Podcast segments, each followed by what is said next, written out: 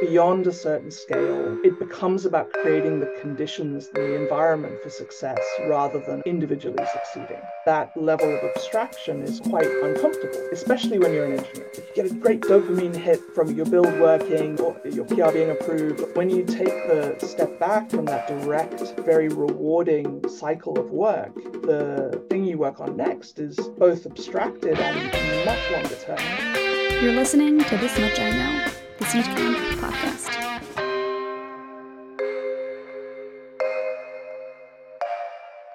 Welcome, everyone. Today we have a very exciting a guest on the podcast, Meri Williams, CTO of Pleo. And today I'm really excited to chat with Meri, partially because it's one of these stories that is just absolutely amazing. I'll let her tell it, but it's also the achievements she's been able to do on behalf of Pleo obviously with financial services being what they are today and some of the challenges that we have in terms of uh, cybersecurity, we're going to explore a little bit about how she managed a team at the same time as managing the risks associated with running a fintech company. So, with that, welcome, Meri. Hi, thanks for having me. So, loving starting with the beginning of your life, whether it be college, whether it be school, whether it be whatever. But tell me a little bit about where you think your life really started taking meaning. Yeah.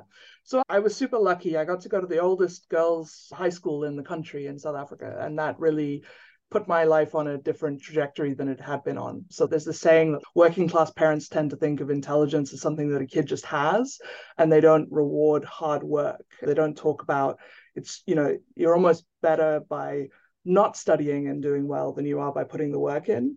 And I was that kid. I went off to this high school, and it was the first time that somebody had been like, Yeah, you got 95%, but if you'd studied at all, you could have got 100. We're disappointed in you. And so the kind of hard work ethic was really instilled into me by this place called Rhenish that my wife and I now run a little charity that supports girls to go to that school because I think it made such a big difference in my life. And there's a way of me telling my story, which is to be like, I was a hardware hacker. I got into electronics and stuff like that really early. I built part of South Africa's first satellite as a teenager, which uh, my advice to all parents is don't let your kids do anything cool when they're young because I soldered something that went into space when I was 16 and it's all been fucking downhill since then. But the other way I can tell my story is I was a real polymath. I was just as involved with like backstage theater and Latin and history as I was with maths and sciences and everything else. And one of the real benefits of the South African schooling system for me was I didn't have to make the early choices that you do in the UK. So my wife's an architect. She had to know that she wanted to be an architect and to choose maths, physics, and art as her A levels, like pretty young. I got to do like 10 subjects all the way up until my final year of high school, which was super, super useful for me. And then I came to the UK, and my choice at the time was between going to film school going to Oxbridge to read classics or going somewhere to read computer science. And I realized that with overseas university fees, my chances of paying the money back at either film school or classics were pretty limited. And so I went to the University of Bath and studied computer science with business. Um, had a great time there, found it super practical and pragmatic, which was what I was looking for. They have a great program where you spend a year in industry in the middle of your degree as well. And so I started out really early actually. In my first year of uni i did a summer internship with procter and gamble and then i stayed there. I was there for the first 10 years of my career. Um, they created a full-time placement year for me so that I wouldn't go somewhere else and I worked for them part-time during term time and all this kind of stuff and that really helped because like I said I was paying overseas fees. It was a pretty pricey proposition and before I went to P&G I was working like five jobs. I was a bouncer I was working at the football club at the weekend as a steward I was a bodyguard to the chairman of Bristol City Football Club for a while and I was a bartender and a student tutor as well and so getting this job at P&G meant I could just do a reasonable number of part-time jobs rather than trying to do five at the same time.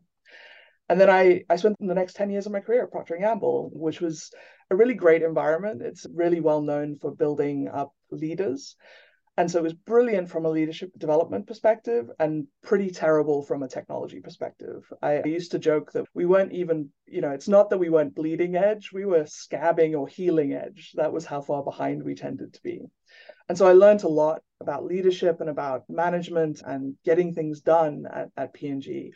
But after 10 years, I eventually left to get closer to the tech again. And then I was thinking about whether I would go to Google or Amazon or somewhere like that. And then this guy called Tom Loosemore rang me up and said, Hey, we're going to fix government. Come help us do that instead. And then he rang my friends and told them to tell me that I could join Google anytime, but GovUK was only going to happen once. so he and they uh, convinced me, and I joined the Government Digital Service uh, straight out of P&G back in 2012. So I was in that early first cohort where they went from the beta that had proven that agile might be a good way to deliver government services to then into the fully fledged team that built gov.uk and that was my first big scaling gig. So i built the team that built gov.uk we went from 30 to 300 people in nine months which was ridiculous. And I will never do that rapid a 10x again uh, if I have the choice. But had a really great time doing it. And seeing how impactful that modern way of working could be in this arena that was just so behind, right? Like you you all remember the or maybe people are too young, many won't remember DirectGov, the bright orange website that was just impossible to use. You couldn't get anything done. And GovUK is just such a huge improvement on what used to be, right? Uh, and so that was a really cool thing to be a part of. But I was only there for a year because at the end of that year, I got my disability diagnosis. So I have something called Ehlers-Danlos syndrome. It's a um, weird genetic rare disease. It's collagen defect. So all of my collagen in my body, it's like the blueprint my body's got is wrong. So it, it creates enough, but it's all bad quality. So all my joints dislocate. I have a whole bunch of problems with my nervous system and all those kind of things. And so I had a, a pretty tough time getting that diagnosis and then took a bit of time off to deal with it. And then bumped around a few different roles that weren't right for me, and then eventually landed in a, a, health tech startup that I don't even have the name of on my CV anymore because it went so horribly wrong. we collectively resigned over ethical concerns, um, was what happened in the end. Uh, but that team I built stuck together. Formed a little product studio, and then Marks and Spencer were our first uh, big client when we built that what was called Balloon Studios. And then they slowly convinced us to go in house, essentially. So I became uh, de facto CTO for marksandSpencer.com. I then went from there to Moo and then to Monzo, then to a company called Healx that did AI driven drug discovery. But I largely went there because they were working on COVID. And at the time, I thought that was the way I could be most useful. And then, yeah, last year joined Pleo. So this is my fourth or fifth CTO role, fifth, I suppose. But I've been a CTO in a tiny first 10 people kind of setting and also in a couple of thousand people setting and seeing how different those roles are. Uh, I feel like I'm waxing lyrical a bit though, so stop me. Well, and, uh, no, actually, that is probably one of the absolute best sort of. It's almost like one of the best directors on Hollywood just totally just narrated the story. So I was going to pick Jerry Bruckheimer. I didn't know if that was controversial or not, or Steven Spielberg. George Lucas is my personal favorite just because I love Star Wars. But yeah, that's very well shared. Thank you for that, and and so much to unpack. First of all thank you for GovUK. So I didn't experience the previous website because I only moved to the UK about 15 years ago. But uh, I will say that it's such a joy to use now that I know it's you that helped lead build that. It's also even more rewarding. Um, but you know, it's really interesting to hear your story because as we unpack it, you know, there's a lot of little nuggets there for people who are going through their own journeys, right? If we look at where you are today in your fifth CTO role, that's you know quite an achievement by any standard uh, and across the breadth of companies that you've worked in.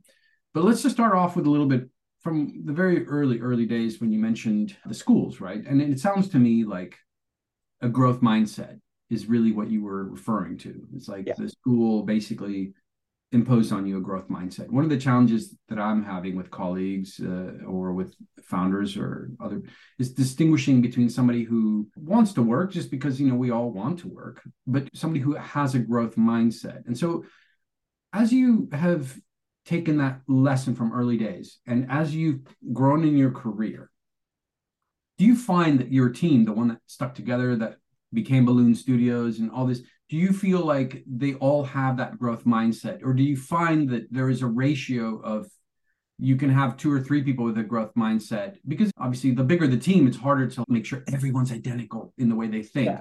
but just walk me through the team composition because clearly you have a view on what it takes yeah. to succeed so I think technology is so interesting as an area because it changes so much. You have to grow to keep up like it's one of the areas where you most have to stay current in order to just keep being able to do your job. Everybody needs to be able to learn and be able to keep up in that way.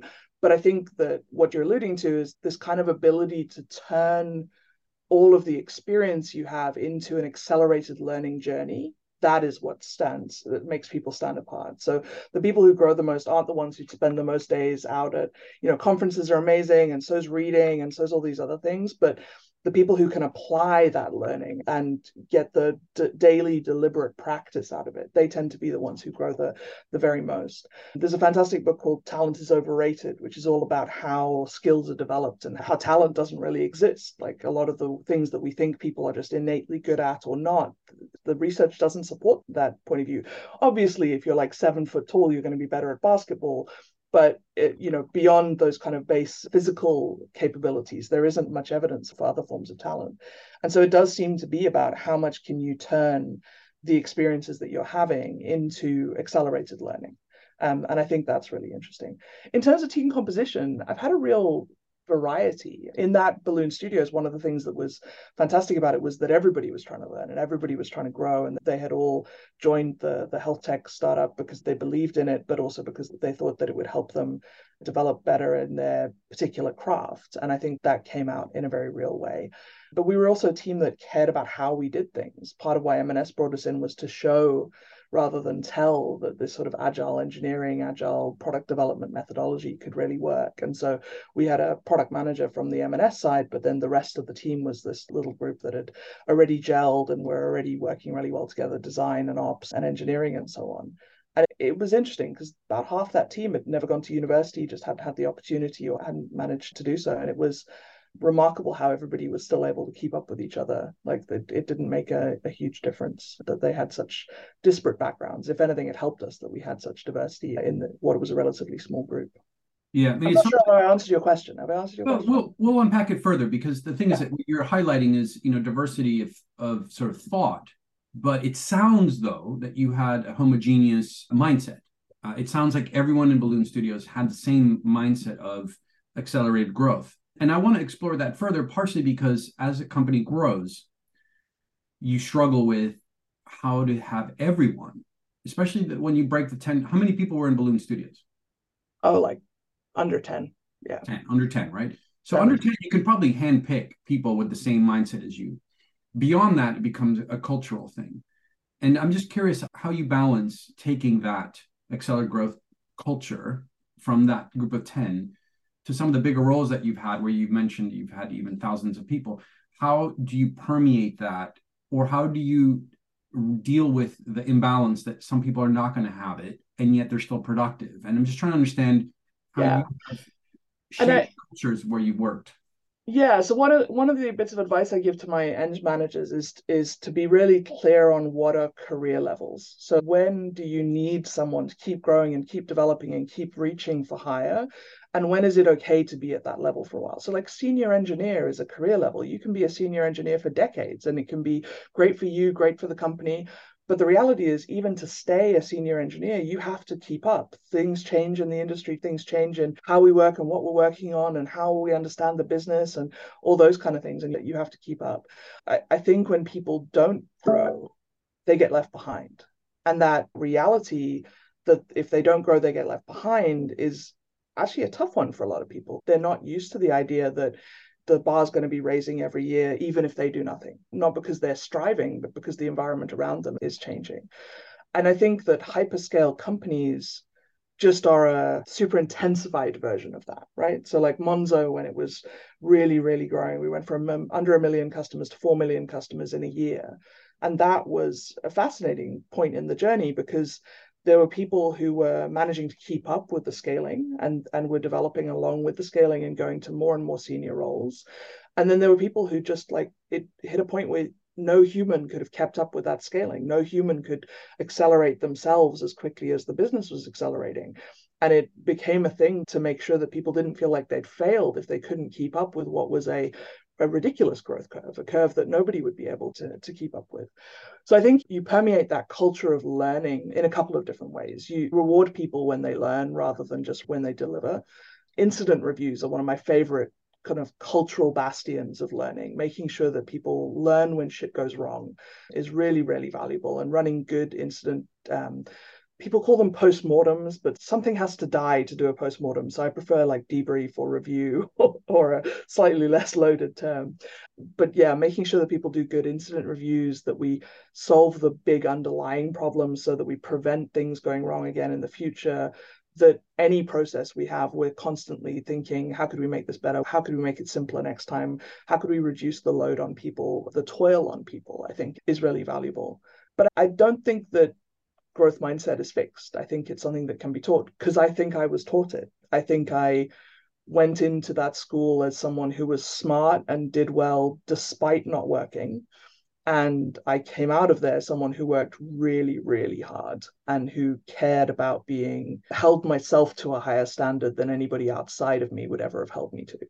And that was something that they managed to instill in me. And it's a reality that like you know malcolm gladwell writes about this in outliers that there are what seem to be some class divides in how children are treated and how they're taught. Um, he talks about how in, in the us actually kids from working class backgrounds during term time grow at an accelerated rate compared to their middle class and upper class compatriots but the summertime is where it changes because the summertime, if you're a working class kid, your parents they're busy, they're working multiple jobs, you are left alone. When you're a middle class kid or an upper class kid, you're going to museums, you're being taken on enrichment activities, you're off at summer camps, you're doing all of these different things, and that's what um, changes the the trajectory. Is this constant enrichment and development that happens all all, all along the way, and so I think that we can uh, sometimes mistake something that is very much a part of a particular class culture as being innate. When it is we can help people and help them to learn that approach and to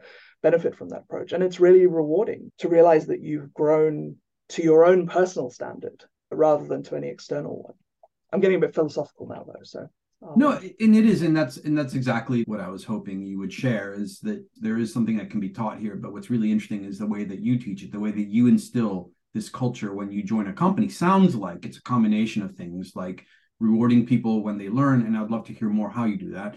And then the incident reviews which some people call them after action reports as well and that, that's a little bit more of a well understood thing.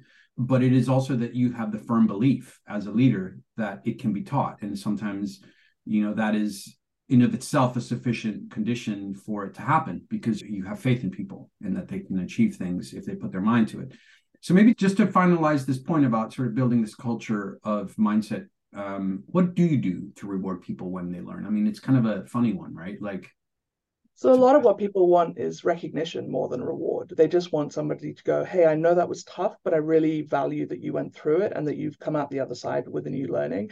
I bet that won't happen again, right? and so a lot of it is just talking with people and you know, it's the first time a manager has to do a performance improvement plan with someone. It's a tough experience whenever you're doing that kind of thing. And just having that conversation with them to be like, "Hey, what did you learn? How would you do this differently in the future?" How do we make it easier on other people the first time they have to do this as well? So turning that rewarding turning learning into systemic improvement is also part of it. So when somebody individually learns something what's the process improvement or product improvement or systems improvement they can make to share that love with the broader group i think is valuable. And then a lot of the way growth mindset gets rewarded is faster promotions bluntly right? If the more you can learn and, and grow and keep up the faster you're ready for more responsibility for people to take a chance on you and give you new experiences and for you to get sponsored into those new experiences i think is very likely. Um, fair enough. So so far this question i've been going down the the assumption that we're talking about let's say a founder who started a company who's growing his team. But i want to take a, a bit of a side note here just a temporary one about uh, roles that you've taken over more as a restructuring CTO in effect, or, or maybe potentially replacing an existing uh, technologist uh, who's in place. And that's a little bit difficult in some cases because you're having to displace a culture that predated you. And to some extent, you're going to have to upskill people, you're going to have to coach them. And just walk us through some of these roles where you came in and there was already like a pretty embedded team, how you went around turning that culture around. Maybe they weren't distressed companies in the traditional sense, but there was something there that needed your sort of injection of mindset. How did you do that? Yeah, so I think the thing that I typically do is I, I go meet every team And I, I tend to ask them three questions. I, I ask them, what are they proud of? What are they worried about? And if I had a magic wand, what should I fix for them? And I learn a lot by doing that. I did it at Moo, I did it at Monzo, I did it at Healx, and more recently at Pleo.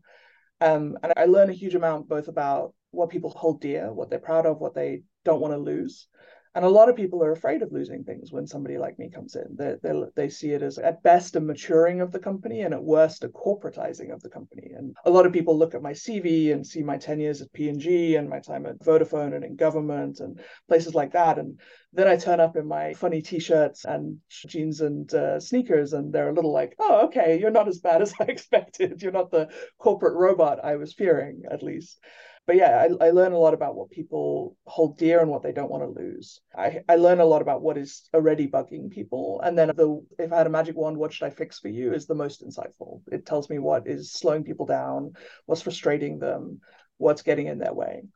And I think that I've then taken that information and used it in different ways. If I'm super honest, I think I failed at Monzo. I couldn't get people to see the trouble I knew was coming. I knew that there was pain on the horizon. I'd seen it before. It was going to happen again. And I did not manage to convince people to avoid it. I think we went through a lot of the same growing pains and a lot of the same challenges as they would have done if they hadn't had me there. And I view that personally as a bit of a failure, right? I think I could have done a better job of convincing folks. I could have done a better job of uh, illustrating how much it was going to hurt or you know, I, somebody shouldn't have to put their hand on the stove to to know that it's hot. And I, I think I didn't do a good enough job of preventing some of the scaling challenges that we encountered while we were there. I think I was useful in some other ways. I think I helped the, with the relationship with the regulator and making a development process kind of make sense. You know, I had the language of the big corporates to be able to interpret what was being asked for and what our auditors were interested in and why they weren't seeing what they wanted to. And so that kind of translation aspect of the job, I think I delivered against, but not really preventing the pain of scaling side of things. And so at Pleo, I've changed my approach a bit and made it much more of a sort of change management. So really trying to find the small ways in which people can feel the beginning of that pain and talk them through it and help them through it rather than being like, hey, there's a big thing on the horizon and why won't anybody look at the horizon with me, which was kind of my frustration when I was at Monzo. And so I think it's going better for sure. And I'm finding those smaller ways to help people see the challenges that are coming and the scaling pain that's about to happen. It's also helped a little bit by the fact that Pleo grew by like 600 people in six months in 2022 before I joined. And so they'd encountered some of the scaling pain already by the time I arrived. And I think that made it a little easier. Yeah, no, fair enough. Fair enough. So if I go back to the main fork, which is for founders, right, rather than a CTO who's coming in, yeah. I think there's obviously lessons to be learned from that experience, right? Because I think you, you can apply both learnings. But if, if we go back to early engagements you've had where you have been with a small team that has scaled. If knowing what you know now, you're having a chat with Meri of whatever 10 years ago, and you're giving her five points of advice. And those five points of advice are on how to take a team where you are the leader, making the technological architecture and product decisions, and starting to hire in different people who are now being given the task of authority of making decisions, whether it be VP of engineering, whether it be product decisions, whether it be architectural decisions, and having to let go, but also knowing who to hire, when to hire, and what time to hire to make that transition. Because it's, it's gradual, but it's also binary. It's the moment you let go. So, yeah. what, what are the five pieces of advice you'd give Meri of, I don't know, pick some date ago? Yeah. So I think the first would be to figure out what you can't stop yourself from doing, which is a very uglily formed sentence, but I think it's the right way to form it. I think people say do what you love, but you can love a lot of things. You almost anything you're great at, you will love doing. That's what the research shows.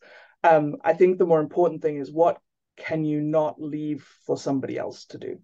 And so I think for some people, that's the technical architecture. For some people, it's technical strategy. For some people, it's leading the team. For some people, it's um, being the the person who's so embedded with the rest of the executive team that you're steering the whole company. Um, you know, there's a, great variation in in what you can be good at as a CTO, and there's lots of different flavors of CTO as well. But I think being really clear on what you can't give up is the first thing.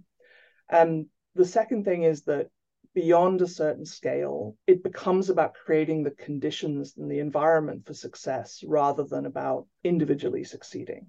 And that level of abstraction is quite uncomfortable, especially when you're an engineer, especially when you're used to write code, tests pass or fail. Like you get a great dopamine hit from your build working, your PR being ready, or your PR being approved, all those kind of things.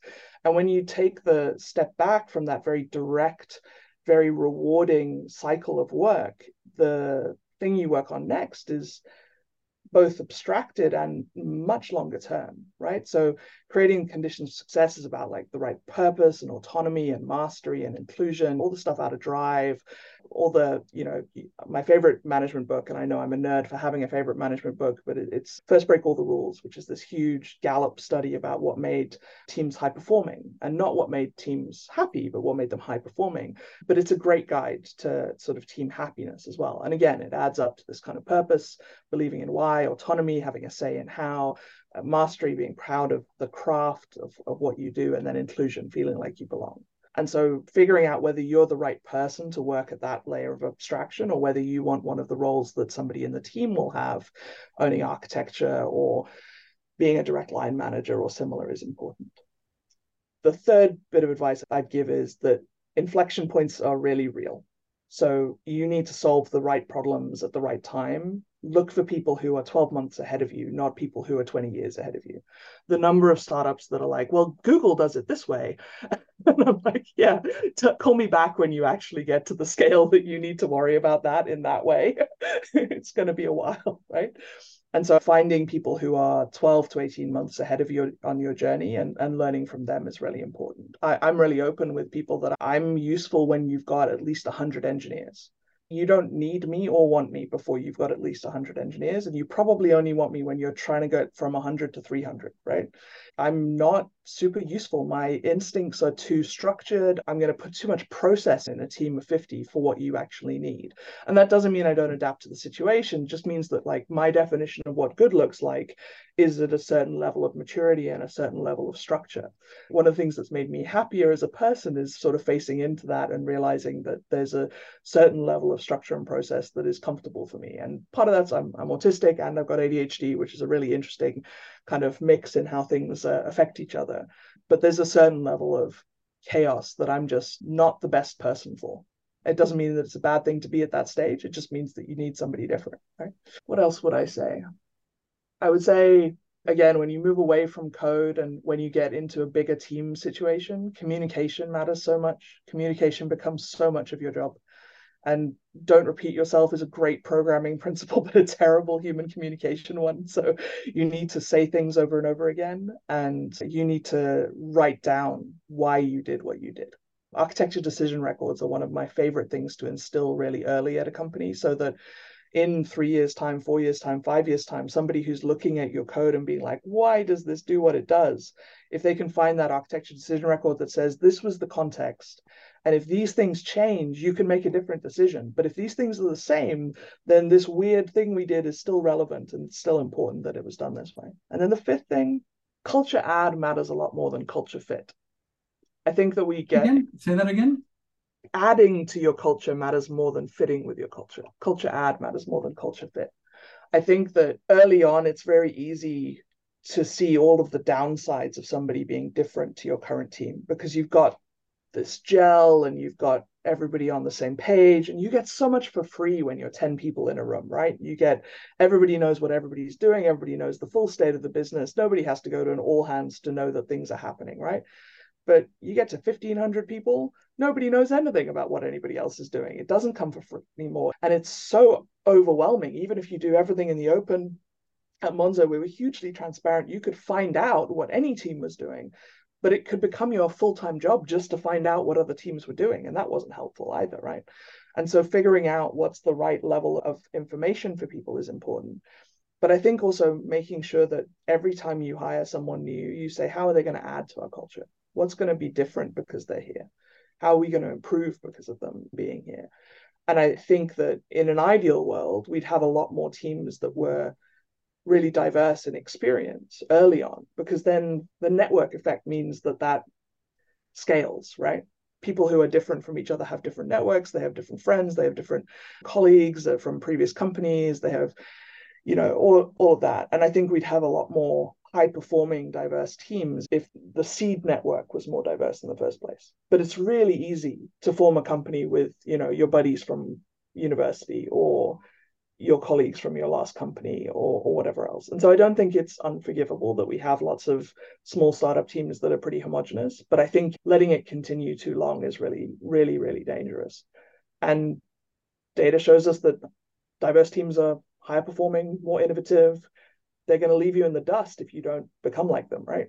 I've got to a point now where I just don't care about teams that don't care about diversity anymore because I, I trust the, the data. It, it tells me that they're going to lose. And so I'm quite willing for them to go the way of the dinosaurs. And I focus my time on the teams that already know it's important, but are struggling to make it real. We invested in a company called Saberr a long time ago, and they've now shifted what they do. But one interesting little anecdote that came out from early days is that they would do tests to see how the team would, would work well. And what was ironic about it was that the diversity added to the richness of the thinking in the team. But the only way the team would fail is if the values of the new members were different. So there's a slight distinction between diversity and value. So, for example, you needed to have everyone buy into the growth mindset. That is a value. I value growth mindset. That cannot be a diverse thinking because that creates distress in what is effectively the culture, which is a growth mindset culture. But then the other attributes of the people, irrelevant. That the well, I'd say I'd, I'd say beyond that, I'd say relevant. Like relevant. it's relevant to have diversity in that. Exactly. It, it's what it shows. Relevantly irrelevant. Or irrelevantly I agree. relevant. I, I agree 100%. I, I think you test for value fit, values fit, culture add. Yeah. So do the, do these people believe in the same things that I believe in? Absolutely. And try to make those values something that a broad swath of the population can sign up to, right? Don't make them, you know, white supremacist or whatever, right? It's possible to get that wrong, but hopefully most places don't. And then once somebody is aligned with your values, then how are they going to add to your yeah. culture? What's the perspective they're going to bring that you don't have yet? And pragmatically speaking, a lot of companies that actually do set out to think about values, like the ones that you have led, the values are, you know, there are engineering values, they are growth and build and, and those kind of values, but how they implement it is the distinction between a great company and, and a good enough company, right? But I'm just gonna sum. I mean, Meri. By the way, like I have to say, like your ability to synthesize your learnings is just amazing. You know, like I've, I've written them down, and I just wanted to sort of summarize them for people who are listening. The first one is be clear what you can't give up as an individual, the things that you hold on to that you love, um, and the things that you would obviously feel like my true purpose has been relinquished by letting go of this. The second one is creating an environment for success versus seeking individual success. And you need to make a decision whether you want to be part of the individual success crew or the ones that create the environment for success. And then the next one is solving the right problems at the right time because inflection points are real. You know, knowing what you need to learn from whom, because 12 months is probably the most you can process. Thereafter, it's probably just wasted time. When you were sharing this point, I was struck by how self-aware you are. You're like, I'm not, I'm not useful to you below 100 engineers, and I'm probably not useful for more than 300 engineers. And, and that kind of lucidity about your value add is, is super useful. The next one that I thought quite funny was repeating yourself is bad for programming, but super important for human communications. Uh, and I can totally attest to that. You have to repeat yourself many times in hopes that it sort of lands, right? And everyone's on the same page. And lastly, thinking more about adding to your culture rather than sort of trying to fit everyone into one neat pile. And we talked about that briefly. And so, you know, that, that is brilliant, brilliant advice for anybody who's thinking about building out this organization um, I wanted to shift gears a little bit and I wanted to go back again, back to your early days. And I wanted to sort of play around with technology themes, right? Like, you know, you obviously right now in fintech and, and we can talk a little bit about that, but you shared early days that you worked with satellites and that was fun. And we started off our chat before we started recording about uh, space. And I just wanted to touch upon certain themes. Um, as a technologist, as a CTO, uh, I'm just going to throw some themes out there. You pick whichever ones you want to talk about, but these are sort of of our era, of our times. There's, you know, the role open source plays in CTO's decision making, how you adapt for cybersecurity challenges and what is it you build and when, how you are integrating AI into your organizational development in processes and or products, space, whether in our lifetimes we will be using it as a platform the way that we think of Raspberry Pi or something else to launch the next big thing. You can also comment whether you think there's aliens or not. It's up to you. And then blockchain has it had its day, and is it just going to be not I'm not talking about crypto, but like blockchain as a sort of promise as a yeah. solution for everything. So yeah, pick whichever ones you want. Um, so let's do a couple of easy ones first. So I yeah. think aliens probably exist just because like the, the statistical likelihood that we're the only intelligent life that's ever evolved seems incredibly small to me. Like they're just now, whether they want anything to do with us, separate conversation. But I, I think life is very unlikely to look like we expect it to, is probably yeah. the interesting thing. Yeah. Um, I think space as a platform, it doesn't feel super likely right now. I think we've got some extraordinarily high worth individuals who are playing in that world rather than anything else. And maybe something comes of that. But if we look at the platforms that have really changed our world, like the railways, like the Industrial Revolution, the, those kind of things, they tended to be more for the common good than some of the latest space offerings and investigations and aims tend to be. I think we're more likely to end up with a you know even more rarefied set of people out in space that and the rest of us left behind sadly than we are anything else.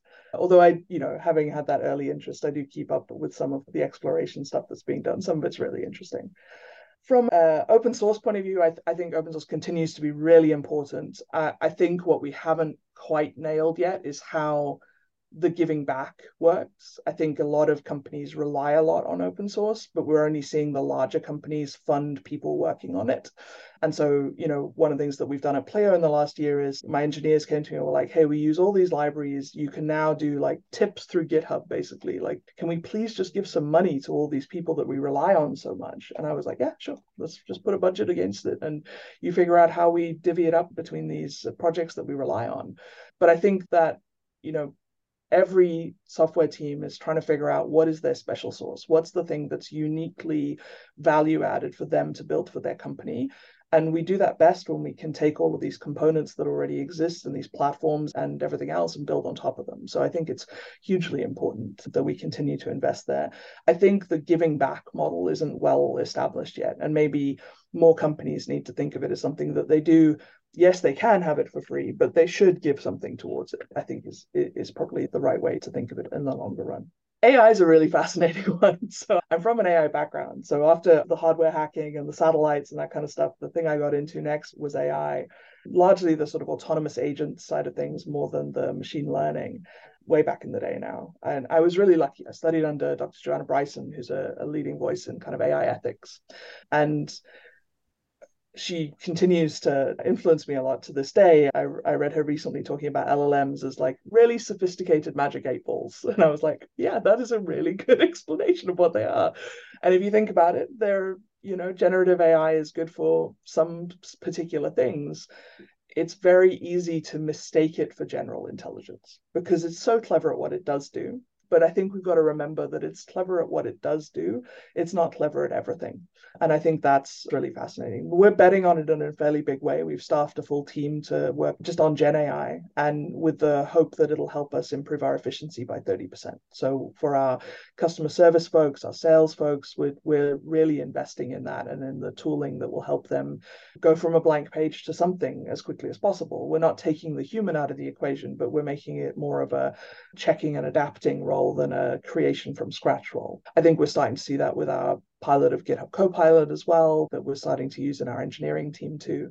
But I think one of the challenges and the reason it's got such hype is it looks so smart, right? But our head of AI did an example of he asked uh, ChatGPT to describe Pleo in Snoop Dogg terminology, and then it did it very well. It was fascinating. Um, but beyond synthesizing information in certain ways, it's not yet good at decision making. It's not yet good at thinking, right? And I think we've got to remember that blockchain was always a solution looking for a problem. and so I think it's continued to be a solution that was looking for a problem. I think there's a risk with Gen AI that it's a solution looking for a problem. And I think matching that to the right problems is going to be the real interesting challenge. And then what was your last one? Cybersecurity. Oh, uh, cyber... Yeah, cybersecurity. But let's let's play with cybersecurity a little bit in the intersection of both AI and open source as it comes to Pleo. Yeah. I mean, I think you know right now, you know, this is where maybe the the, the Venn diagram of fintech, open source, cybersecurity, and AI come into play. At the end of the day, we have trust issues that are generated by AI. We have really crafty cybersecurity risks created yeah. by AI. We have the issue of integrating code into production code that comes from open source projects that you know are potentially risky in, in different ways architecturally and i just want to see how you reconcile the combination yeah. of those eh, within the context of so I, I actually trust open source more than closed source. I, I trust the many eyes principle and the sunlight disinfects principle much more than the it's hidden so you can't figure it out. Like we have seen things where nobody had the source code get um, re- reverse engineered over and over and over again. And it's actually much easier to attack something that hasn't had that sunlight and that set of many eyes looking at it. Um, I, I know we've had some very high publicity exploits in recent years, but I don't think it's that's surprising in many ways. And I don't think that those things being closed source would have made those exploits less likely to happen. I think it would have made them less likely to get patched. And so I'm not of the school of like nothing should ever go wrong. I'm of the school of like how well can you recover from it when it does.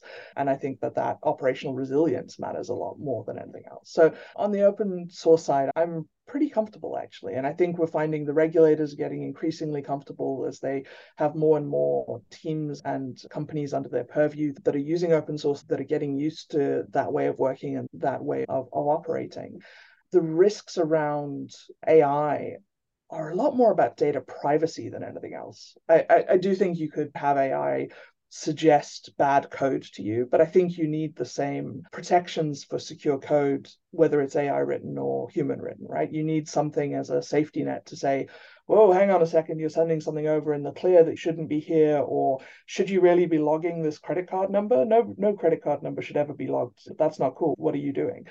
And again, I think the human is still such a part of the process, you know, you've always got a second pair of eyes reviewing your pull request, if not two sets of eyes reviewing your pull request. Somebody along that chain should pick it up. The more interesting thing is the attack vectors. So I think how can you make it more intelligent attacking is going to be really interesting. And we know that there's just so much energy behind ransomware and infiltration and all these kind of things that I that I think they will those bad actors will use anything that they can, and so they absolutely are going to use AI to the fullest extent that they can, um, as uh, as quickly as they as they can as well. And I think we'll we'll continue to have those kind of problems. But you know, cybersecurity, our biggest risk is always the human factor. Like social engineering is still, I think, a bigger risk on most companies' risk registers than you know your stupid password policy that makes people write it on a post-it note and stick it in their desk like the fact that the doors don't open quickly enough when people use their pass, so they hold it open for each other.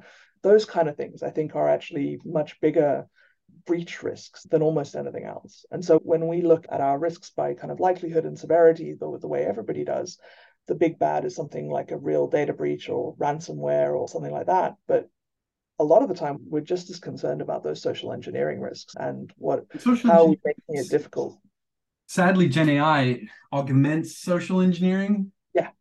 Very scary. I, I have a, a couple of, of, tools that say like write rewrite in my tone of voice, and I'm like, Jesus, it's scary. Yeah. By the way, do you think a CTO should have cybersecurity studies in some formal way? I mean, like I know that people believe studying or not studying is that I don't want to like sort of get into the academics of studying, but take something like the CISSP or any other sort of cybersecurity accreditations or studies? Do you think it's something that CTO should have? We have to know enough to be a good leader and manager of whoever the specialist is in our teams. And so I think for some people, the level of depth that they need to feel comfortable is such that they would want to do that kind of certification. I think for some people, they want to understand the area. Some people have someone uh, who's that specialist, who's their CISO or, or whoever, who's just really good at explaining And I think you can adapt to the situation you're in, right? I, I think you can figure out what you need. I think there's a broader question, which is, you know, just a more general one of as an engineering discipline, we're behind where a lot of other engineering disciplines are in terms of accreditations and similar, right? My dad was a mechanical engineer. My wife's an architect, a real one. She builds hospitals, not technical systems. And they are not only certified, they also have to commit to and meet certain continuous development objectives and ongoing career learning and these kind of things. And I think that the nature of software forces us to stay up to speed, but we don't have the kind of industry accreditation approach that a lot of um, of the others do. I might even go so far as to say that sometimes accreditations are a counter signal.